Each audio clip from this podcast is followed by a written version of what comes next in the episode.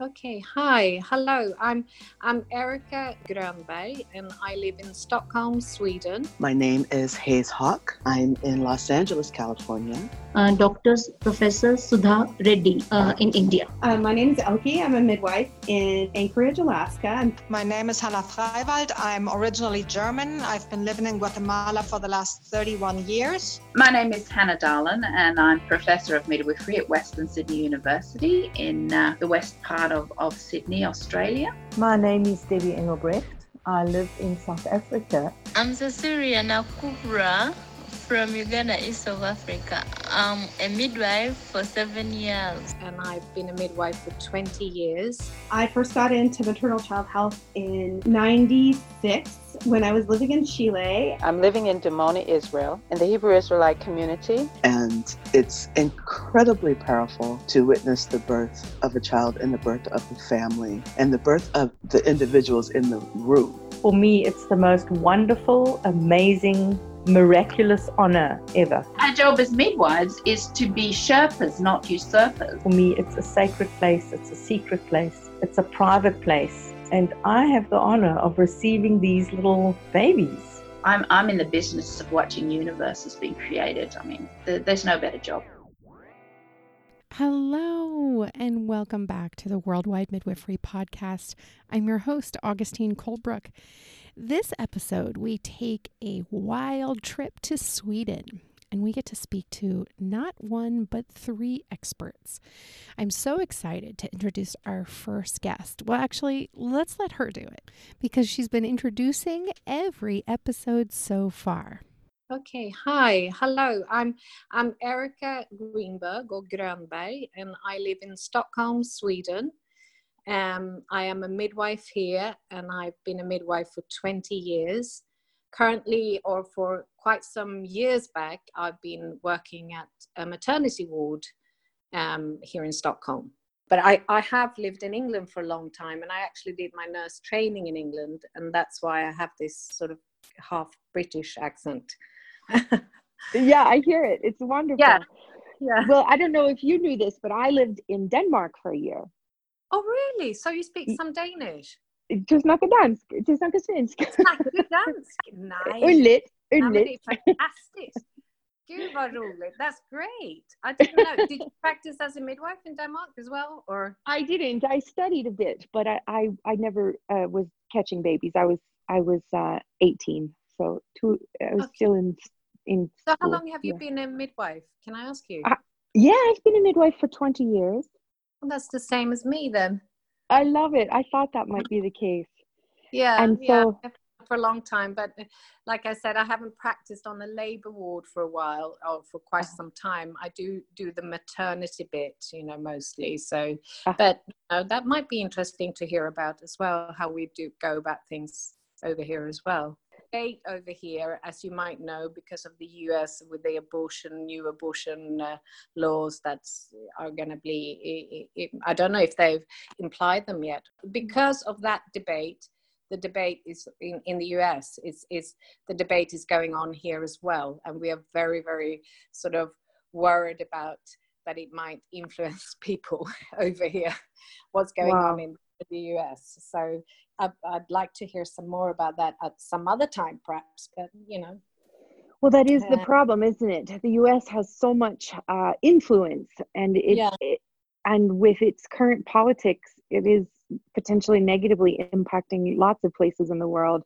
I've heard Mhm. that from several of the callers, so it, it's quite fascinating. This is what I'm loving about this venture already: is that yeah we have midwives with different accents um, and different paths to education and different practice environments all over the world, and yet they all say the same thing, which is is really one of the most fascinating pieces of this Mm. project. In the US, Yeah. oftentimes a midwife takes care of a client all the way through, and that's not quite the case where you are, right? Well, we have that too. Uh, it's called like caseload midwifery, we call it, um, um, where you are actually having um, somebody uh, you, where you follow your pregnant woman all the way through to labor ward, basically, and and also the aftercare. Uh, but I work at a maternity ward where you look after the pregnant woman um, throughout. And then in Stockholm, we have like five uh, big major hospitals where the woman then go to have her baby. And you don't see the same midwife. But we have also like a current project in stockholm something called caseload midwifery which is also where basically i think it's still a project and um, we're going to perhaps implement it so that you can choose whether you can do the caseload midwifery or, or go to a maternity ward where you have caseloads mid- midwifery or you can choose the more traditional one where i'm working.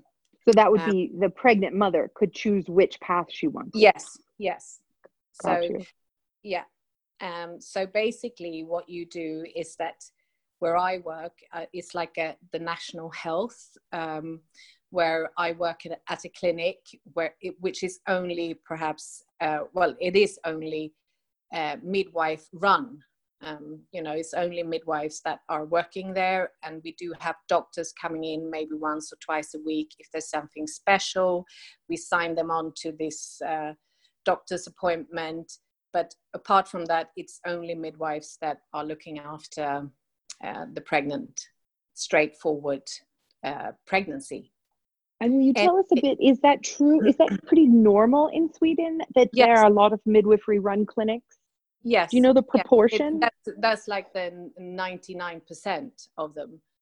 Um, wow. And well, and even with the caseload midwifery, it's still midwives running it. So the doctors, midwifery in Sweden is, is like a profession in, in its own right.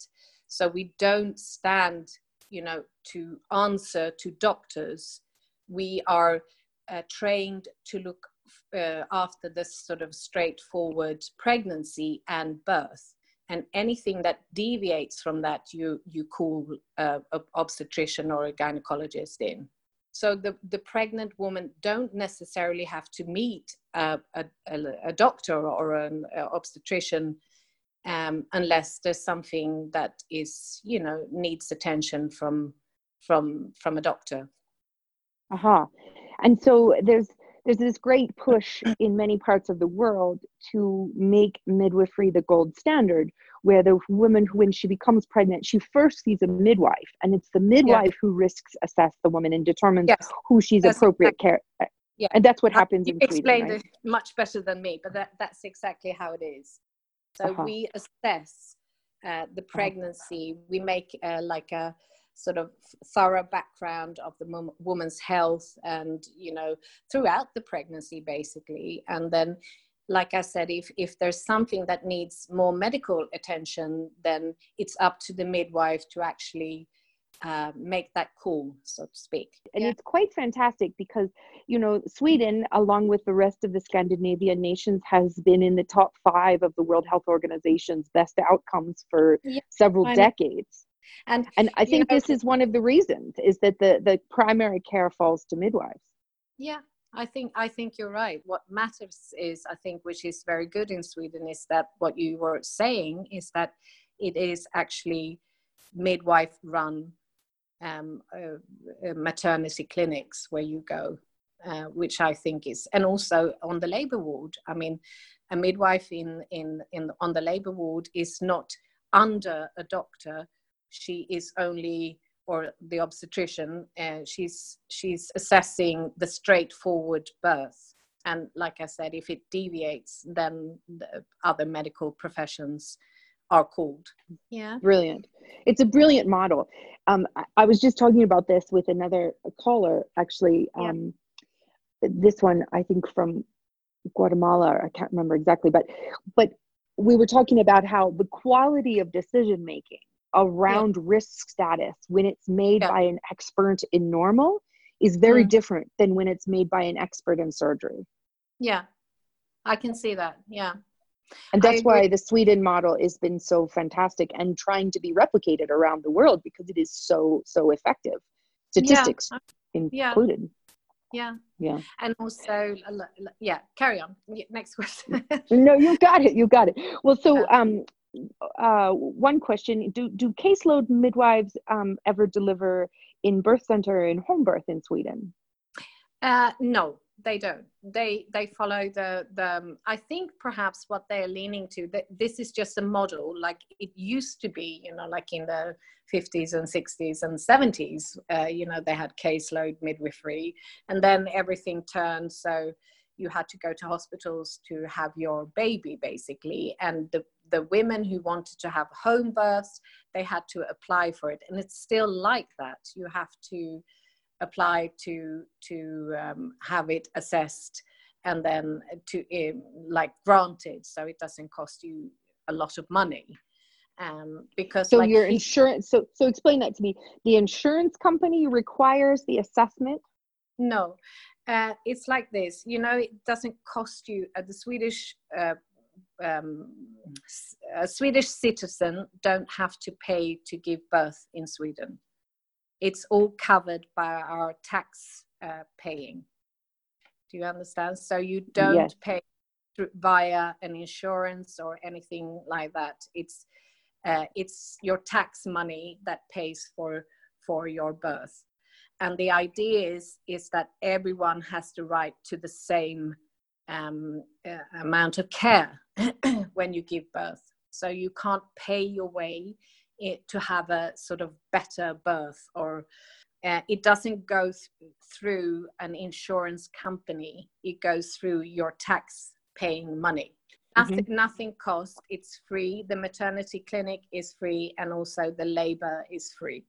Uh, and it's not like uh, you can decide for the woman. You can only advise her whether it's you know uh, if you think that it hasn't been a straightforward pregnancy or it hasn't been um, the, the woman is free to choose this however there isn't a lot of midwives that practice home births you have to be uh, quite specialized or and or are willing to do the home births um, because uh, there's been quite a lot of controversy around it during the years. It's getting better, and this discussion is coming up again. Uh, but in Sweden, we don't have a lot of women um, choosing home births. You choose to, most women choose to have their babies in the hospital, and perhaps also because it's not a, a sort of thing, it has i- i- it's not like uh, oh we- we bring it up and say what do you want? Do you want to have a home birth or do you want to go to hospital to have it? It's not like that.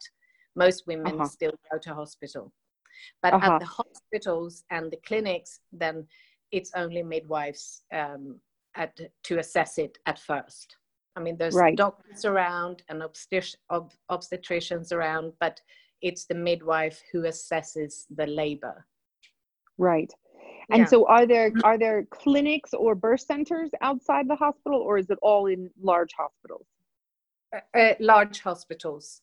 Uh, and, very. and how uh, about rurally even in the rural communities in sweden it, you still go to hospital to have birth, Uh-huh. and of course, it's much more common that uh, people choose to have their babies if you live like a hundred miles from the nearest hospital.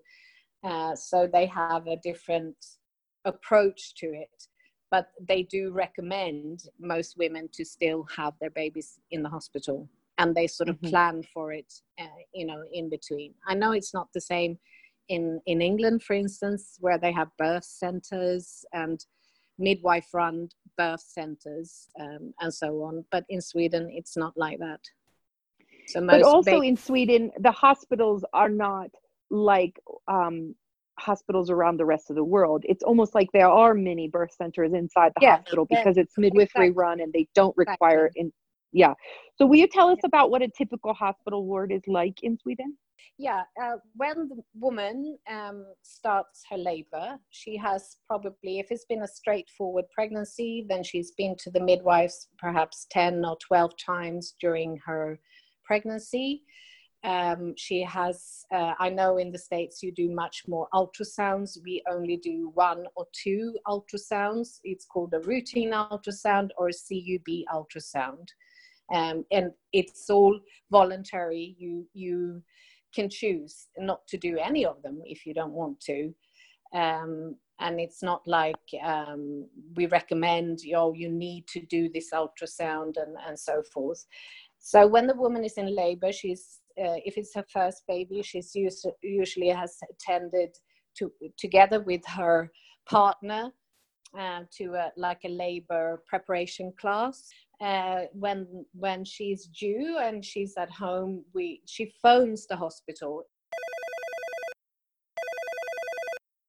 So my name is Åsa Holstein, and I'm a Swedish midwife, and I am presently living in Stockholm, Sweden. And I've been working as a midwife since 2005. Awesome. with uh, births at a big um, hospital here in Stockholm. Yeah, so we've just learned um, with our previous interview, a friend of yours, I think, um, Mm-hmm. E- Erica Grombach, yeah? You've you know Erica? We learned from her that Sweden has a very integrated midwifery, but has a very interesting process of not doing caseload midwifery. The midwives don't follow the person all the way through. Actually, midwives have different assignments in the care. So, will you tell us a little more about that and what your role is?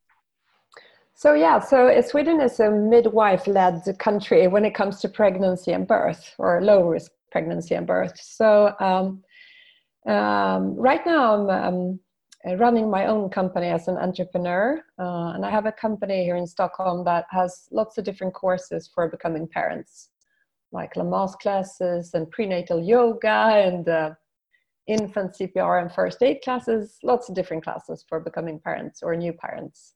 Um, but I've been doing that for almost 10 years at this uh, really, really big birth uh, clinic in Stockholm that I think it's over 8,000 babies born there every year.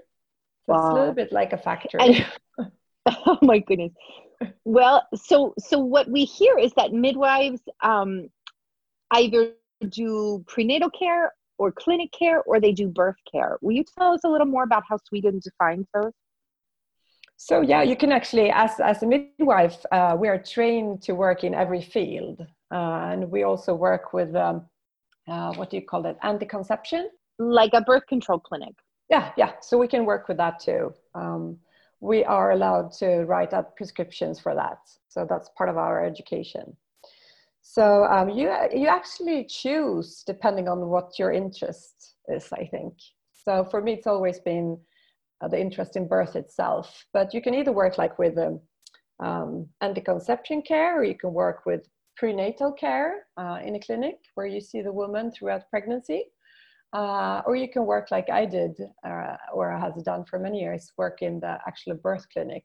So, but there is uh, one place in Sweden right now. It's a project here in Stockholm. So there is a, a caseload um, project at one of the big Stockholm hospitals right now, um, and they're evaluating it, and it's turning out beautiful.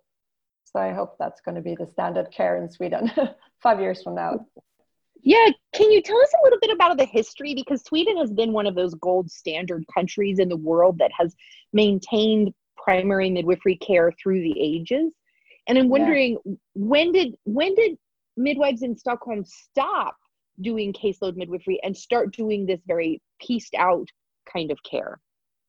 Oh, it was um, in the beginning of the 20th century, around 1920, that the whole there was a big shift in um, healthcare around pregnancy and childbirth, and women started to give birth in hospitals instead of giving birth at home.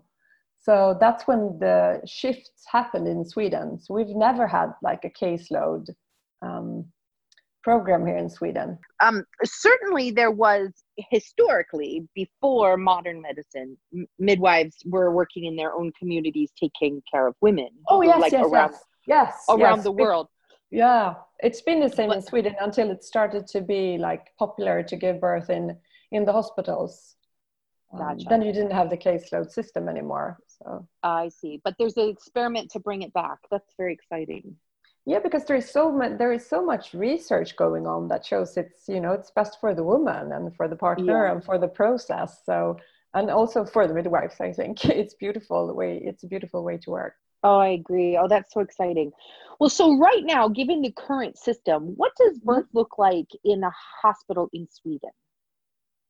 um, from what I've understood from from the women I interview in my podcast uh, that has given birth in the United States in hospital, it's very different. You can have a very home-like, uh, you can have a almost birth center kind of birth in a big hospital in Sweden, um, even though you have all the medical um, you know interventions that might be needed. So, so you have your midwife or the midwife that's assigned to you the day you get there. Yeah, so you get the midwife that you haven't met previously when you come uh-huh. into the, the, the, birth clinic. Um, we're pretty hard here. So, so you, you, a lot of women come in and they're not in active labor yet. So then they are sent home again to uh-huh. work with a latent phase at home, which is different from the United States, from what I've understood.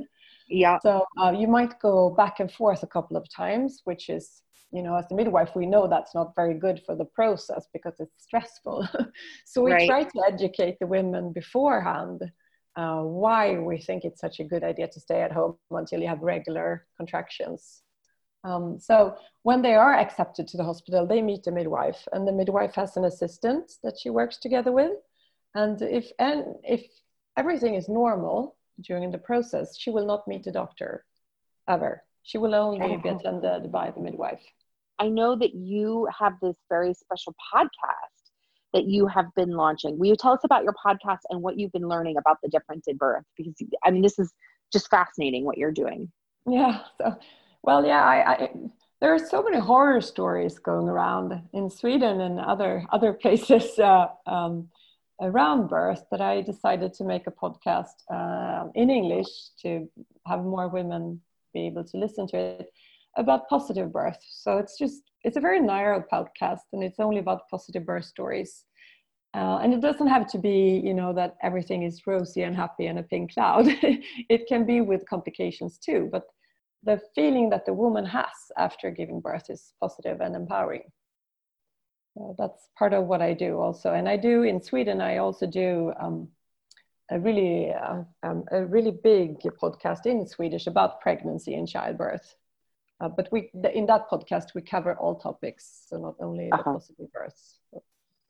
Uh huh. And what what are the names of your two podcasts? So the, the English one is the Positive Birth Story podcast, and the Swedish one is the Gravidpodden, which is equivalent to the pregnancy podcast. Very cool. Very cool. That's so exciting. So tell us what you've been learning about the difference between births in the US versus births in Sweden. Oh, yeah. What I've been learning is that it seems like you really have to fight in the US to get the birth that you want, uh, especially if you give birth in hospital. And it seems like it's more routine to have a lot of interventions than to not have interventions if you actually give birth in hospital, from the stories that I've heard. This is a listener supported podcast. If you like what you're listening to and would like to hear more of it, please consider becoming a patron. It's easy to do. Worldwide Midwifery has a Patreon page. That's patreon.com forward slash worldwide midwifery, where you can choose your level of support starting at just two US dollars per month. Your financial support allows us to keep offering this content ad free and allows you to contribute to our guest choices. If you would like access to our extensive show notes, including our research segment, there is a $5 US option. Now we go back to Erica, and I asked her what she felt like she had to offer the international community. I think what you're doing now is to trying to get all the midwives, you know, like it's all it's the same profession and it's uh, we're doing the same thing, but it's not being so united as worldwide. I think this is a really, really good idea. And Thank I you. think to exchange, you know, ideas and and this is how we do it in this country. This is what we're doing over here, and so forth. is is very, very important. Uh, and yeah. um, I don't know if I have anything especially that I have to offer. I think the offer is, I think what you're doing is that we all get together and talk about it, you know. Uh, it is. To, it is so fun, isn't it? Yeah, yeah. and midwives are very good at talking, aren't we? Though they love to talk. Yeah, they do. So, what are you really, really good at? What's your thing in midwifery? I'm very, very good at. I think making people or women or the family because here in sweden the dads always come or we encourage the dads always to come to even the maternity clinic checkups so usually what they do is is that they come along and i think i'm good at making them feel welcome and at ease and to be ready to speak about fears and anxieties or even just you know having a um, sort of one-on-one um, uh, not not nursing one-on-one um, oh i can't i can't find the english word for it now but just to f- connect with people and to to see their needs i'm good at seeing somebody's needs that's mm. that's what mm. i'm good at that's that's beautiful so um, there's this midwifery phenomenon. Um, mm. and in, in English, we call it holding space. Does that holding, make sense to you? Holding space. I don't, no, I don't know. You don't that know means. that phrase.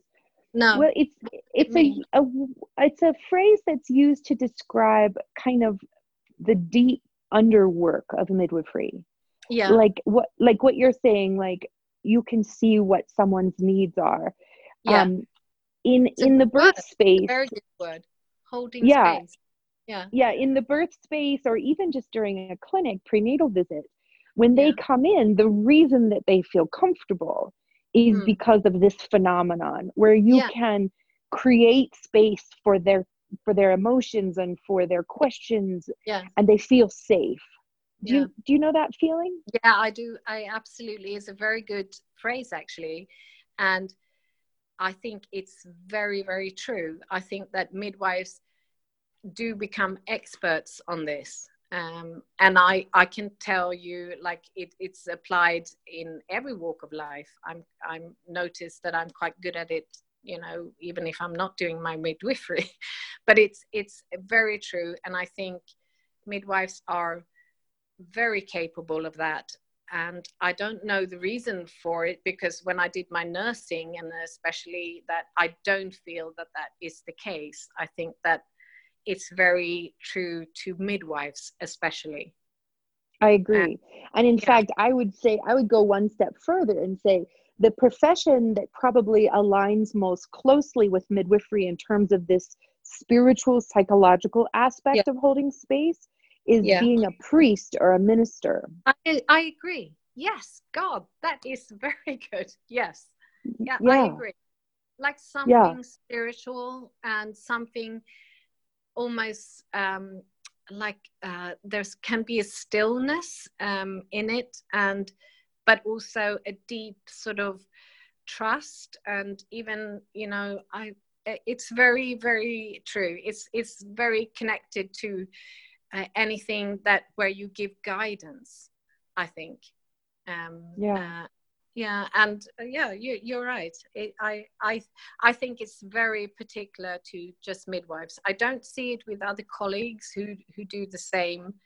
I, I think it's very true to midwi- midwifery and i think it's a necessity. I think this is to be to be a good midwife this is a necessity and i think you learn it. It doesn't happen straight away. I think it happens uh, as you go along and right so my question for all midwives around the world is how do you teach this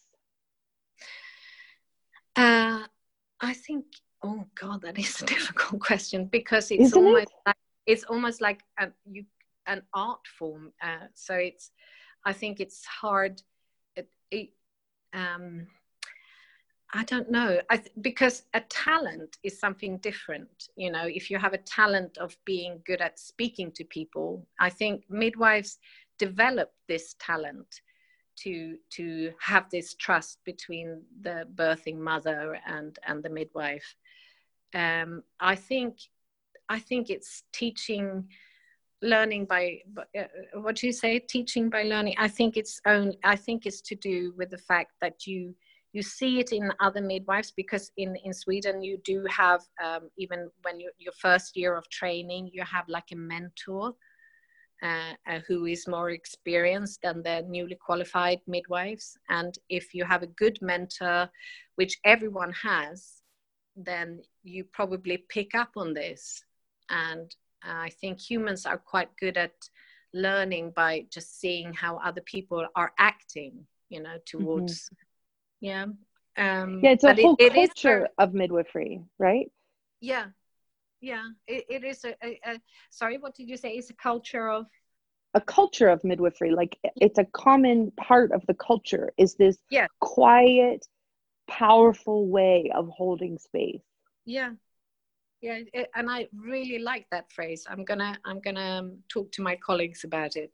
Um, and i'm gonna ask them what they think because i think you're very right and i think that it's it takes a certain uh, I, I think you can learn it um, and it's i wouldn't say it's a talent i think it's something like like spirituality that you pick up on uh, where you you realize that to be a sort of like what I called an a, a, um, um, accident and emergency nurse. You do know the type where it's quite sort of um, it's a different environment to work in an A&E department than it is in, in a labor ward, for instance. And you have a certain type of nurses which are, are probably necessary there. You don't have at the labor ward because that wouldn't give you anything, but you know, it wouldn't give you a, a, that environment for, for the mother to, to feel safe in. I think you have, you realize that the, the holding space is uh, something that is necessary you know to in order to make the woman because i don't think there's a midwife on on the on the planet that finds her job uninteresting or you know when you're there you're there you know like especially on the labor ward um, that you have to be very much like with the mother or and the partner in the moment with with the person or, or the with the people um, you know who's who's the, the family. You have to be very much uh, there to to you can't be somewhere else in your thoughts or in your and i think that uh, midwifery are very good at that. Once you step into the birthing room i think that that magic happens is that the midwife is very aware of that I can't, I have to be here with them in every thought, you know? Um, yeah. So I think they're very good at it. And yeah. Yeah. And holding space, I like that. good. Yeah. So yeah. tell us your wildest, most extreme, or crazy moment in midwifery. Oh, I don't know. I think it was uh, when I did my and I find it very I always tell this when I did my my midwifery training I was had a mentor uh, that was very very experienced she was one of those midwives that you know you just looked up to and uh, what have you and she had um, I don't know um, a baby that was big and it was a vaginal birth um, and the baby got stuck. Uh, I uh, school the uh, shoulder. How do you call it um, in English? The the shoulders. Uh, shoulder dystocia. Mm-hmm. Yes, yeah, so shoulder dystocia. Um, but the mother was very determined, and the midwife, who was very experienced, she really just helped this mother to really push and she managed to release the shoulders. The baby weighed 5.6 kilos nearly 6 kilos. Uh, wow. and she did it all on her own. She didn't call a doctor in. She was working with the, the mother very very closely you know like very closely. And uh, they had that magical you know partnership, the mother and the midwife. And I was like a midwife a student standing just in awe, you know, with this. I wouldn't say that perhaps is my my wildest moment, but it was certainly one of my most sort of, oh my God, she is really the best person in this room, this midwife who delivered this nearly six kilo baby and release the shoulders um, Do you know how long it took? about 20 minutes, I think. Oh my goodness. Yeah. And she had me whole, you know, pushing and, um, you know, on abdomen, and she was telling me exactly what to do. And, you know, it was just completely um, beautiful. And she did it. And actually, there was a, a doctor coming in and uh, an obstetrician who was quite young. And she just, the midwife who's delivering this baby, she just asked the doctor to take a step back. She just said, I need you to not say anything, just stand in the corner, uh, you know, or just go out. she wow. did it and it was completely wow. amazing and i thought okay i want to be like that and the both mom and baby were okay yeah yeah fine wow yeah yeah. That's such a long time. They say that there's four minutes from shoulder dysplasia for the potential for brain damage. No, it's, it's, I know, no, no, but this was like 20 minutes after she'd found out, like the baby, not to take the baby out, but you know, uh-huh. uh, yeah it was you know once she she was starting i i don't remember exactly but it was yeah when the baby was pushing but that was one of those really aha moments for me that it was completely she can she was so skilled and so wonderful at this. So that really set the mark for me you know where okay we, midwives are a profession in their own rights you know. Yeah. Yeah. Yeah. And experts and experts in their own right. Yeah an expert in their own right. And that's yeah. actually how they see it here you know i don't know anyone who hasn't got the utmost respect for midwives here in sweden. It's is is quite sort of um, a profession that people look up to. Uh, i'm very proud of it and very much uh, i mean the pay isn't brilliant but you know nor is nursing but uh, you know at least it's a very respected profession uh, i don't say it's i would never i've never heard anyone who consider it as a second class uh, you know like you expressed it. I don't what did you say? Second class citizen. Yeah. Yeah that's like how that's how midwives are treated in in many parts in the yeah. world. Yeah. It's not like that here. And uh, of course yeah if you go to developing countries um, and so forth it's it's i can imagine um, but it, it's very i think it's a profession where here most people find it completely you know oh they are almost a bit humble you know and everyone yeah. of course when you go to parties want to tell their their labor stories when you tell yeah, them of course. Yeah, which I mind. the? I really, I, I enjoy that actually. Yeah. Yeah. Wonderful. No, but it's it's um um you know it's one of those, but I was quite unprepared because I probably have more amazing birth stories, but that, that was the first one that came out. So I love um, it. I really love it because it is one of those really real moments. And Yeah. and this witnessing this preceptor who is even more skilled than the young doctor is is really Yeah. indicative of what's Yeah. happening. Yes. she just told him, "Can you stand outside?" For, and Yeah. and he did it. You know, he, Good, he would, wouldn't dare to come near her. You know, Because he also "God, respects the yeah midwife. yeah very much i mean Yeah. here they have like it's it's supposed to be uh, well it is a multidisciplinary team you know like where you work together you give reports together um, you know where you are talking about oh i have this uh, first time go in room one or you know whatnot and so they do but it's it's very it's a different um, it's it's very I, I think it's very um, for for the even for the young doctors or obstetricians they're very sort of respected uh, Yeah. really the midwives here which i Yeah. enjoy but it was a long time ago i worked in the labor ward i have to add that you know my my speciality now is is also like on the maternity wards here in sweden we also take uh, look after the young woman uh, where we give advice about contraceptives and so forth. And, and I enjoy that work too.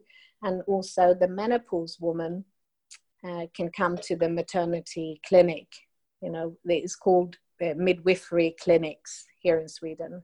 And we also take uh, pap smears on everyone up to 67 years old. um, every three years. And they are also, it's a free screening in this country. Um, and like I said, contraceptives are free for everyone under 23. So mm-hmm. even if you're um, like a, a, young woman wanting to have, we are trying to promote intrauterine devices for young women to have long term contraceptives. So we do that, that too at our clinics. We, we do the intrauterine devices as well. And they are okay. also free, which is so we're trying to make people have, um, you know, uh, long term contraceptives.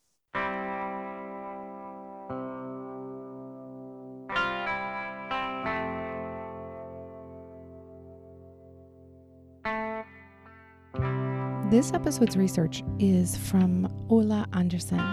He's a doctor and PhD, and he is currently the attending in neonatology at Skåne University Hospital in Sweden. Dr. Andersson is a part of the European Society for Pediatric Research.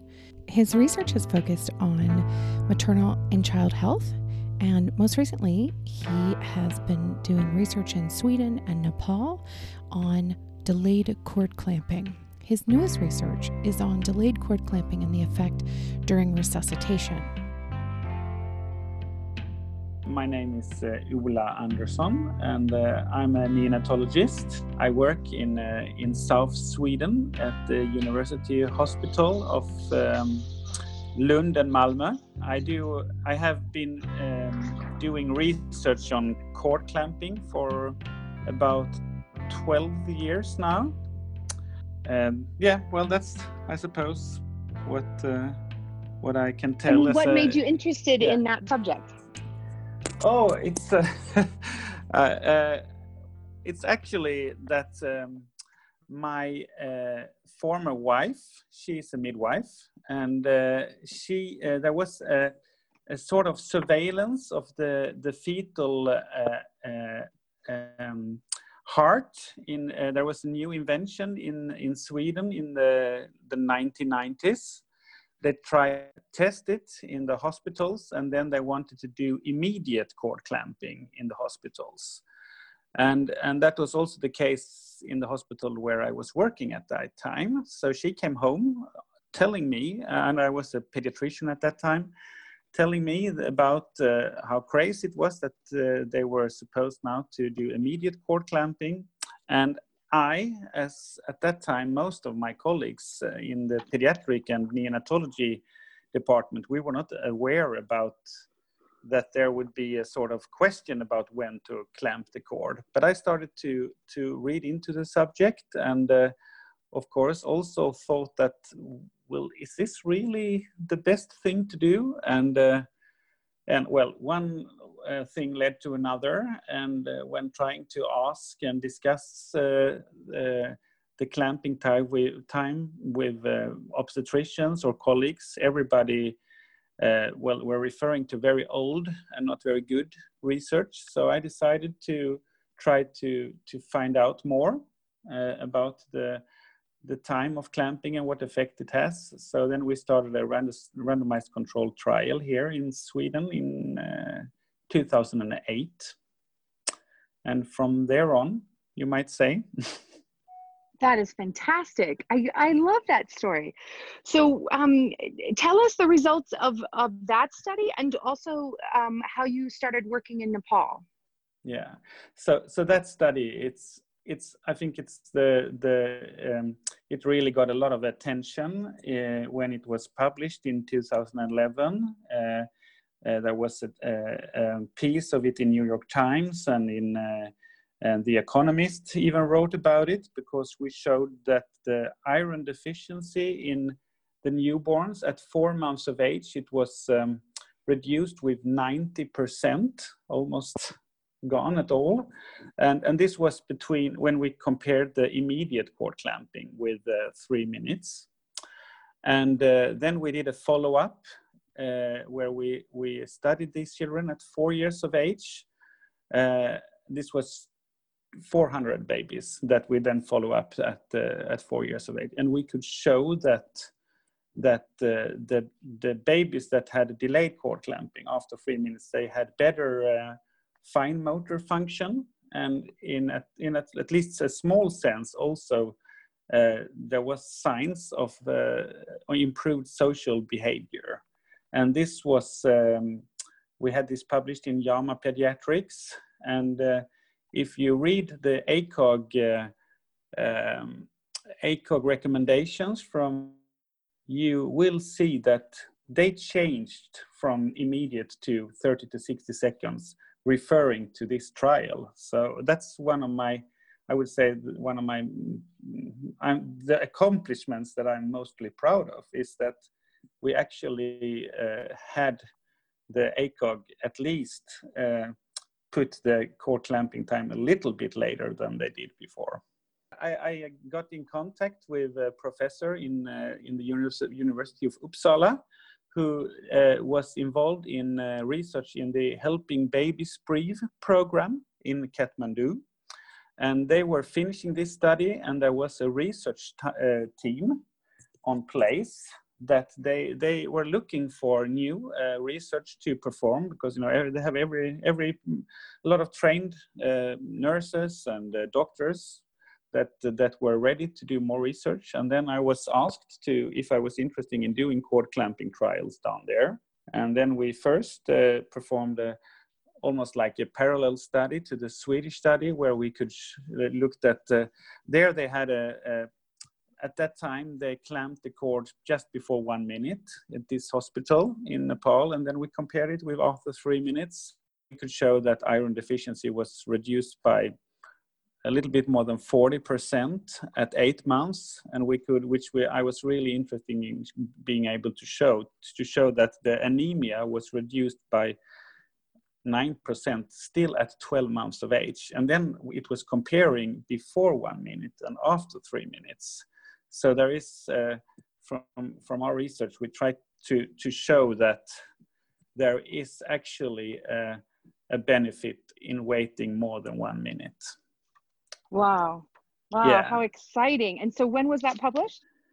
That, that was published also in JAMA Pediatrics in 2017. Both of these, uh, all of these studies, we have of course checked bilirubin and jaundice and uh, and we have haven't seen any differences. We haven't seen any higher risks of uh, jaundice or need of phototherapy either in Sweden or in uh, Nepal when when trying to look at that.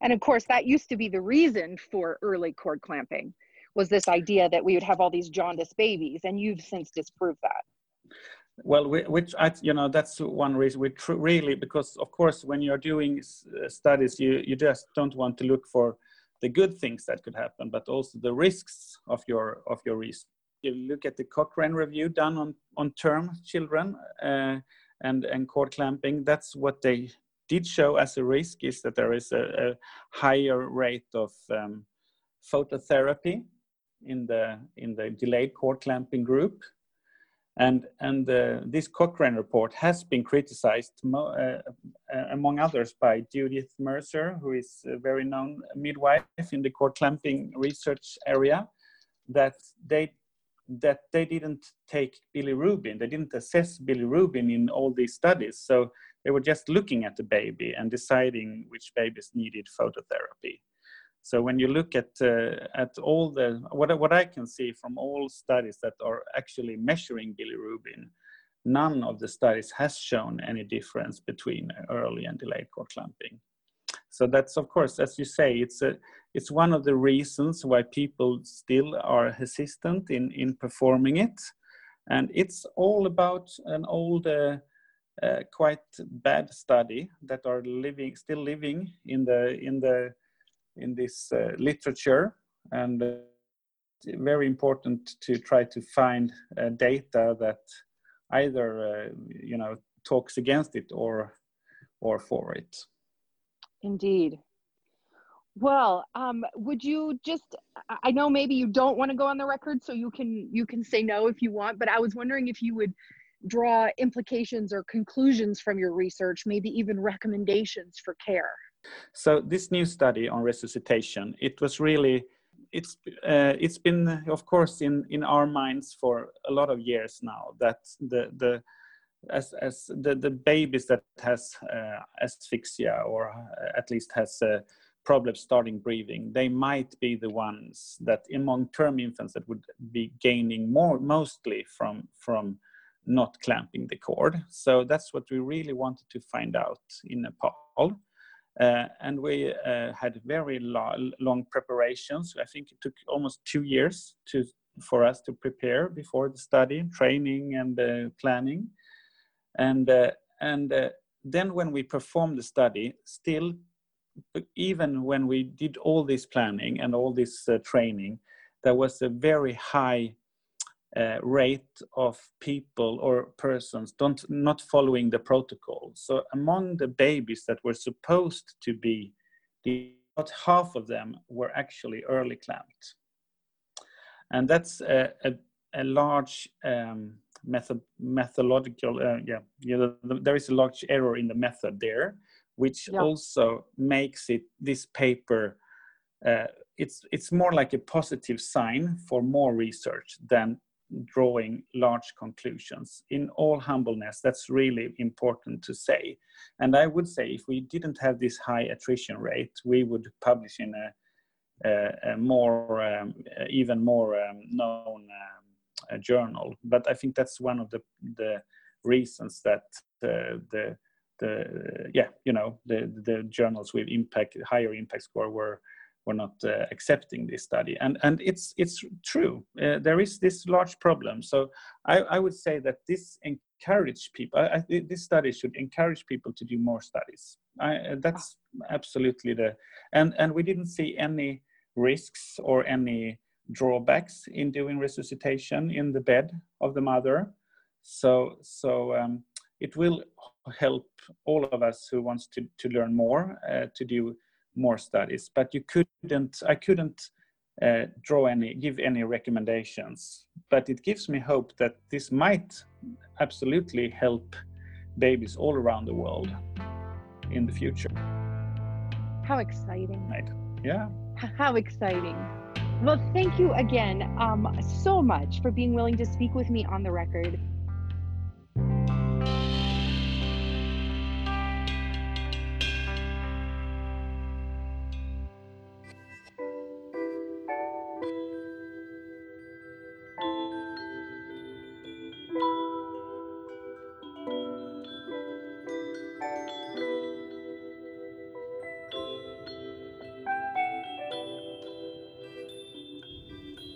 Whenever I ask a midwife to speak to us on the Worldwide Midwifery podcast, I ask them to tell a birth story. Let's listen in.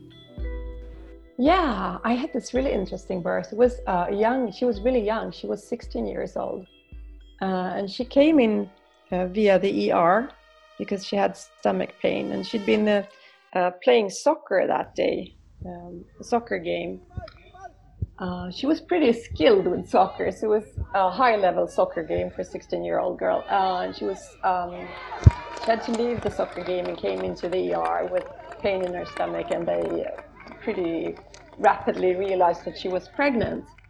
And when she came up to the delivery ward where I worked, she, you could hardly tell. You know, she was a little bit chubby. She was 16, uh, and she wore sweatpants and a big sweater.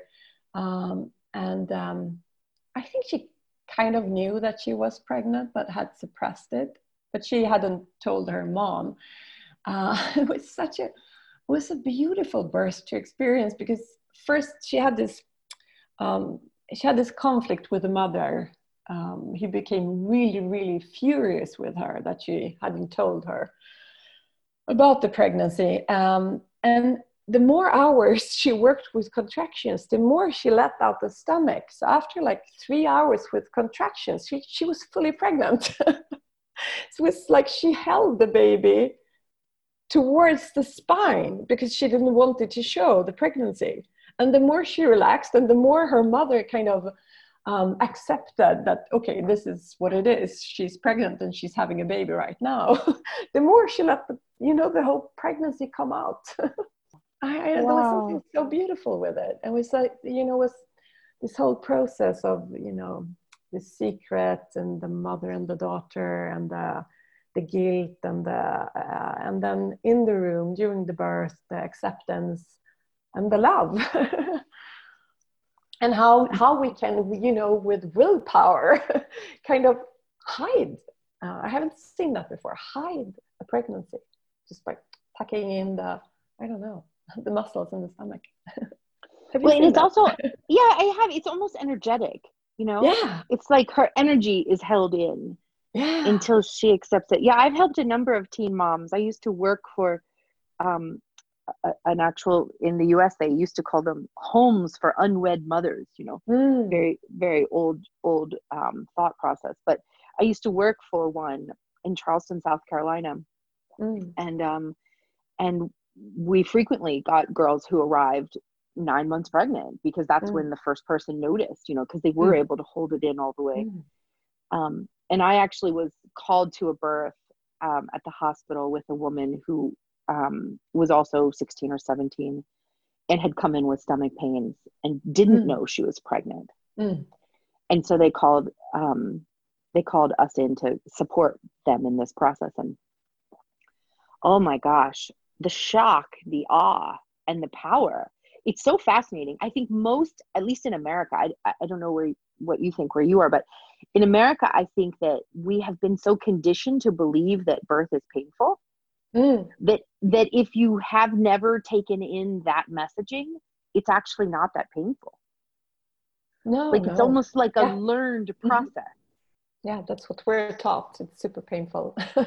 Yeah, and and don't so- know anything you don't you don't expect anything. Yeah exactly. so this she came to the hospital and she had stomach pain but Mm. she thought it was stomach pain. You know she thought Mm. i have diarrhea or i have intestinal pain. You know so so sh- it never was that bad. And then she had a baby. And afterwards she was like i can't believe how much that was okay. Like that wasn't like i thought it would be because she never took it on that that's what it was until right at the end and then she pushed out a baby you know I She know had it's so spent- cool, but that's yeah, it's like Yeah. that. It, that is the thing with birth. It's so much a mind of a matter. yeah thing, yeah so exactly or even like even a habituation right so Mhm. if you're if we're habituated to this Mhm. idea that it's Mm. going to be the worst pain you ever felt and it will just it will be unbearable Mm. of course it's kind of unbearable but if instead you think oh this is just like stomach pains then it's not that bad it's funny what the mind does with it right Yeah. It's- it's so Yeah. well so um did she make a lot of noise in labor did she do okay and how did she welcome the baby tell us the rest of the story Oh, uh, uh, I can't remember her making a lot of noise. Uh, by the end, she made some noise, but just you know the the moaning more. Yeah. And she was so she got a little girl, and she was just so happy when she arrived. I was a little bit afraid that it would be hard for her to connect with the baby, but she was just overjoyed. wow and her mother too. So it was just it was I, it was beautiful to be part of that journey from the Wow. secret to the conflict to the to the power to the to the joy. wow that is so beautiful i love that Uh, we don't have you. that many teen pregnancies in Sweden, so that's why I remember it.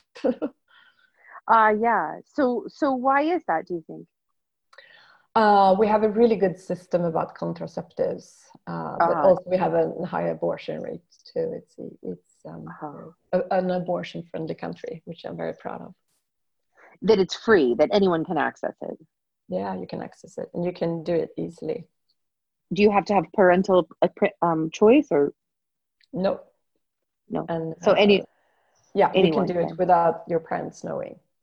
uh-huh uh-huh But also, we Yeah, have that's- sexual education in school, and it's uh, you know we have um, clinics for young uh, women and young boys where they can Uh-huh. go without telling their parents, uh, Uh-huh. and it's it's it's free of charge, so it's easy accessible to get contraceptives and get uh, knowledge about how to not become pregnant or what to do if you become pregnant.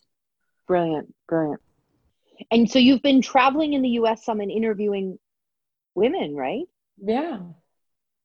ah, so tell us about that trip Oh, that was so exciting. Um, I went to um, camp for adults last year in August, upstate New York, the Good Life Project camp. Um, for oh, what was it about? It was it was a lovely camp. It was about sustainable entrepreneurship.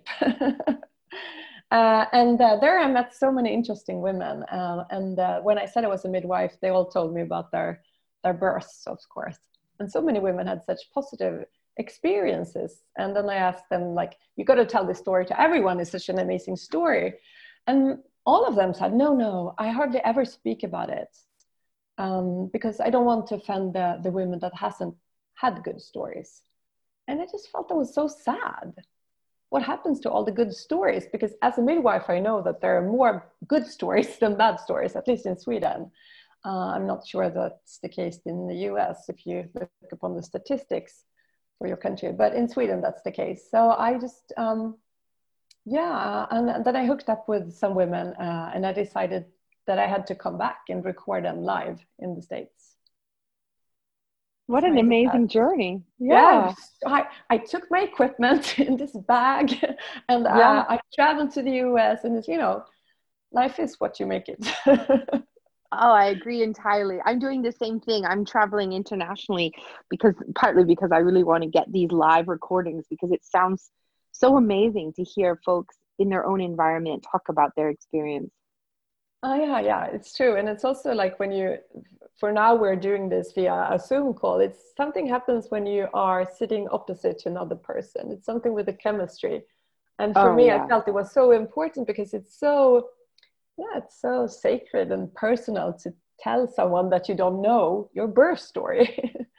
yeah, it's very intimate. yeah, yeah, it's yeah. super intimate, and uh, mm. I find that um, the stories are, um, what do you say, more. True? What's what would you say? Authentic?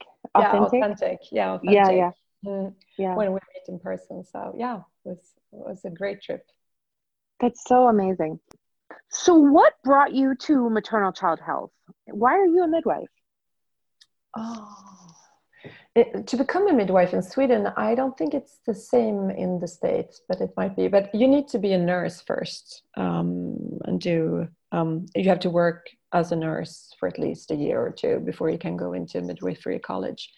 Uh, but I knew from the start that that was what I wanted to become. Um, I've had a fascination around birth ever since I was a young girl um, that just grew stronger on me. So I, I choose between becoming a midwife and a lawyer. so I came into combo. both education side. So um, yeah, much to my stepfather's disappointment, who is a lawyer, but uh, I've always been very happy about my career choice.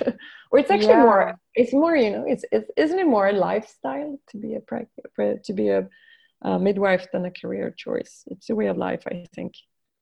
That's a great way to say it. I mm-hmm. agree. Mm. It's not so much a job you can leave at home. No. It's always with you. Yeah. So I never say yeah. I work as a midwife. I always say I am a midwife because that's oh. what I am. I love that. I love that. That's so true. In the US, in the US we say it's a calling. You ah, know? Oh, it's a calling. Yeah. Like it, you get called to it. You don't choose it.